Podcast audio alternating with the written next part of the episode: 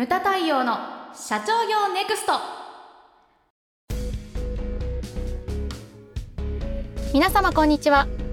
ムタ太陽の社長業ネクスト。番組ナビゲーターの奥脇彩です。太陽さんよろしくお願いします。はいよろしくお願いします。さて、えー、ゴールデンウィークも終わりましたけれども。終わりました。あやちゃん遊んでた？ゴールデンウィーク中。もうたんまり遊びましたなねその なんか今さらっと流したけれども引きこもってたんじゃないの？あバレました？結局ね、うん、引きこもっちゃう。なんかそう10連休って言ってもね、結構こう難しいよねそう10連休を何そうですよね。どこ行ってても混んでるとか。私はあれですねあの家族でちょっと熱海に行ってきて、えー、一泊二日でもまあ混んでますけどね。そうですね。特に今ね熱海、すごい注目されていて。結構ねロケとかであのロケの呼び込みとかを積極的にやってるっていうことでそうなんですよ、うんうんうん、あとまあ地元おこしとかも、はい。うん、古い旅館とかが新しくなったりとか、うんうん、まあ熱海もいろいろ生まれ変わってきてますよね、はいはい、でまあね電車も混んでなかなか高速も混んでと。まあ大変だったと思うんですけれども。ね、まあねなんでこんなことを冒頭に言ってるかというと、はい、今回のテーマがですね、うんはい、真面目にふざけるというテーマ。真面目にふざける。そうなんです。難しいこのテーマです、ね、トンチのようなテーマは やはり言わなくてもハセディがですね 持ってきたテーマなんですけれども。でもねこれね、うん。うん、あのなんでこれが採用になったかっていうと、はいはい、教会の考え方がまさにそうなんですね。でもあやちゃんも、えー、2年？2年経ちました経ちましたよね。はい、はい、これああああっていう感じになると思うんですけど、うん、会議でも何でもその席に座ってる会話でも真面目な話なんだけれども最後は笑い話で締めるのが教会風そうですね。はははははって言って「だよね」みたいな「じゃあやるか」みたいな感じでそうなんですよね。でこれって重要だと僕は思うんですよね、はい、真面目だけじゃダメ、うん、何でも、ハンドルでも何でも遊びがあるからあの安全っていうかね、はい、心のゆとりもそうじゃないですか。でこれ前タモリさんがテレビかな、はい、うん、なんかで言ってたんですよね、はいはい、それ記憶に残ってるんですけれども、うんうん、なんか打ち上げかなんか番組の「笑っていいとも」かなんかの,、のその番組かなんかの打ち上げだったと思うんですけれどもその AD かディレクターか忘れましたけどスタッフに対してすごい怒ったことがあるらしいんですよ。その一言が、はい、そのバカ野郎って仕事じゃないんだから真面目にやれって言ったそうなんですよ。このままかわかんないですけど、ちょっとちょっとね、はい、あのうろ覚えなんですけど、これなんかどっかそれがこう私の中に残ってたんですけれども、あなるほどなと思って。で思うんですけれども、これ私のモットーなんですけれども。はい遊ぶこともね本気でできなければ仕事もできないと思うんですよ。でそういう人がねあの結局のところお客様を喜ばせることはできないんじゃないかなと。そうですね、うん、我々もよく言うじゃないですか。あの自分が楽しんでなければお客様はやっぱり楽しくないんじゃないの、はい、というふうに思うんです。うん、うん、あとねこう思うんだけども物事を最初に言いましたけど難しく捉えない。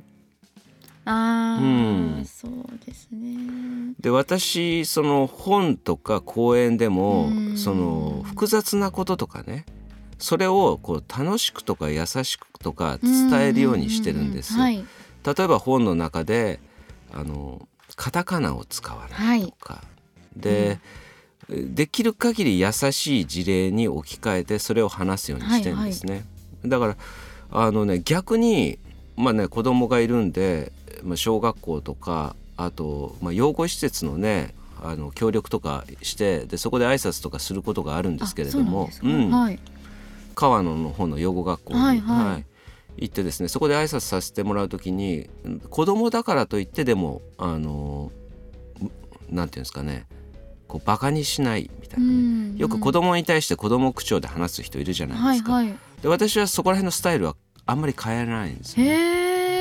経営者でもその小学生相手でも、本当にこう同じようなことをでもでも分かるように話すっていうそういうようなことを心がけてます。はいはい、うん、で思うんですけれども複雑なことをえー楽しくとか優しく伝える人、伝えられる人っていうのが本当に頭がいい人なんじゃないのかなと、自分が頭いいって言ってるわけじゃなくて、でそういうふうにこう教えられる柔軟性ですとか、うんうんでそれがだから真面目にふざけるとかはい。に通じることだと思うんですね。うんうんうんうん。で逆にその学者さんとかよくあるのがもう大学の教科書とか思うんですけれども複雑なことをはい。こう難解な言葉でね、その言葉辞書引かなきゃわからないような単語を使って、あのなんかこうわざと分かりにくくしてんじゃないのかなっていうような本があったりとか難しく分かりにくく伝えるっていうのは実はこう柔軟性がなくそういう人のことを僕は頭が悪いんじゃないのかなっていうふうに思うんですよ。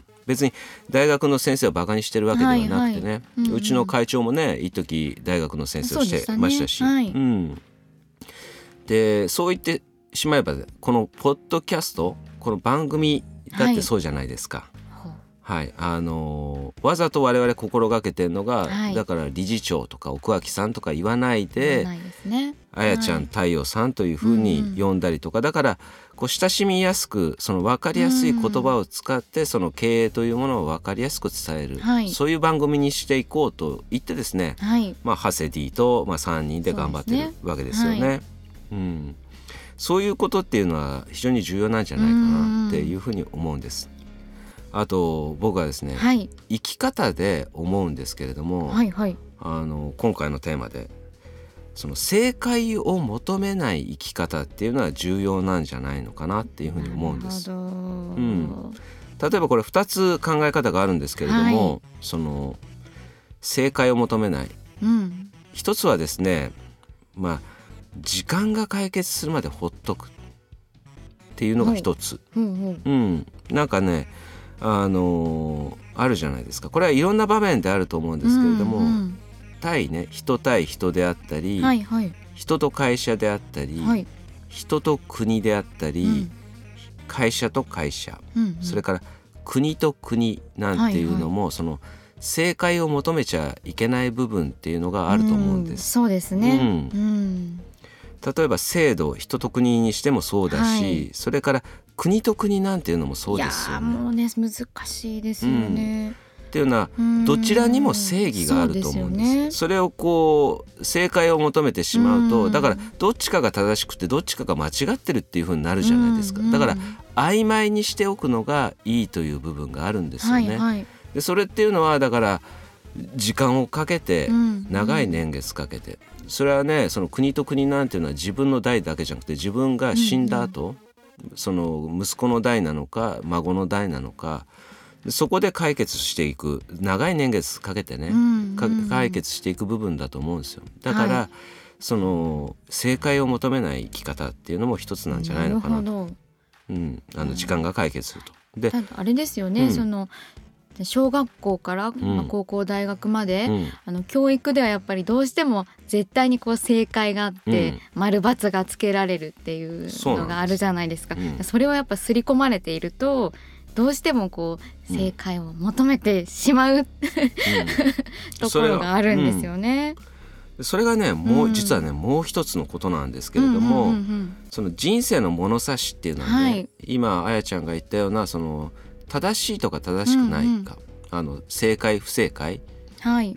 ではないんですよね。うんうんで今あやちゃん言った通り例えば今日本人の平均寿命っていうのはまあ男女ともに80何歳じゃないですか。ねはい。女性の方が若干高いんですよね。はい。で、えーこれ個人差ありますけれども、うんうんあの学歴社会になって、はい。まあほね、大学行く人もかなり増えたじゃないですか、うんうん昔に比べてそうね。ですね。でまあどのくらいかな、まあ、平均的に20前後としましょうか、はい。大学行ったらねもうちょいかかりますけれども、まあ、20前後ぐらいまでその学校に通うと。はい。で人生のうちの4分の1を学校というところで過ごすわけですよね。そううん。でも今言ったように学歴社会となってからですね、うん。その、まあ、塾行ったりとかいい大学いい会社に入るために一生懸命うん。みんな勉強するわけじゃないですか。はいでそこではあやちゃん言ったように丸×うんの世界なんですよね。でね。で人に、まあ、人間に順位をつけてね、あなたの行ける大学はこの辺とか、うんうんあなたはこの辺とかっていうふうになるわけですよね、はい。順位を決めるわけです。はい。だから非常にそれが刷り込まれてるんですよね、はい。うん僕もそうでした。しかし世の中に出てですね、うん。特にこの日本経営合理化協会っていう会社に入居してから思うのが、はい。その正しい正しくないっていう価値基準さっき物差しって言いましたけれども、はい。それで判断する場面っていうのは極めて少ない。少ないですね。うん。例えば人が物を買ったりとか、うん。うん。今ね我々の前にはミネラルウォーターが置いてありますけれども、はい。実にさまざまなミネラルウォーターがあのコンビニエンスストアで並んでるわけじゃないですか。それをこうハセディがね 個人的にチョイイスして買ってくるわけですけれども、はい。正しいミネラルウォーターとかそんなのはないわけですよね、うんうんうん。全部好き嫌いとかで買ってくるわけですよね、うんうん私が今日してるネクタイこれ久々にししてるネクタイなんですけれども、これもいただいたやつなんですけれどもね。あそうなんですね、うんうんうんうん。でもねあのネクタイ一つとってもスーツ一つとっても、はい。正しいから身につけてるわけではないですよね、うんうん。好き嫌いなんです人が物を買う理由のほとんどがあの好き嫌いなんですよね、うん。うん正しい正しくないではないるほど、うん、結婚だってそうじゃないですか。そうですよね、だからですね僕は思うんですけれどもあの講演の中でも指導の中でもうん。感性っていうのが重要なんだと、あだからその結局のところ最初にね言ってることに戻りますけれども、真面目だけじゃダメなんだと、うん真面目にふざける。うんうん。これをこう常に心の中に考えてそして普段の生活をこう営んでいくっていうのが、まあ、重要なんじゃないのかなっていうふうにこれからの時代は特にそういうふうに思います。ムタ太陽の社長業ネクストは全国の中小企業の経営実務をセミナー、書籍、映像や音声教材、コンサルティングで支援する日本経営合理化協会がお送りしました。今回の内容はいかがでしたでしょうか？当番組で取り上げてほしいテーマやご質問などございましたら当番組ホームページ上からお寄せください。お待ちしております。それではまた次回お会いしましょう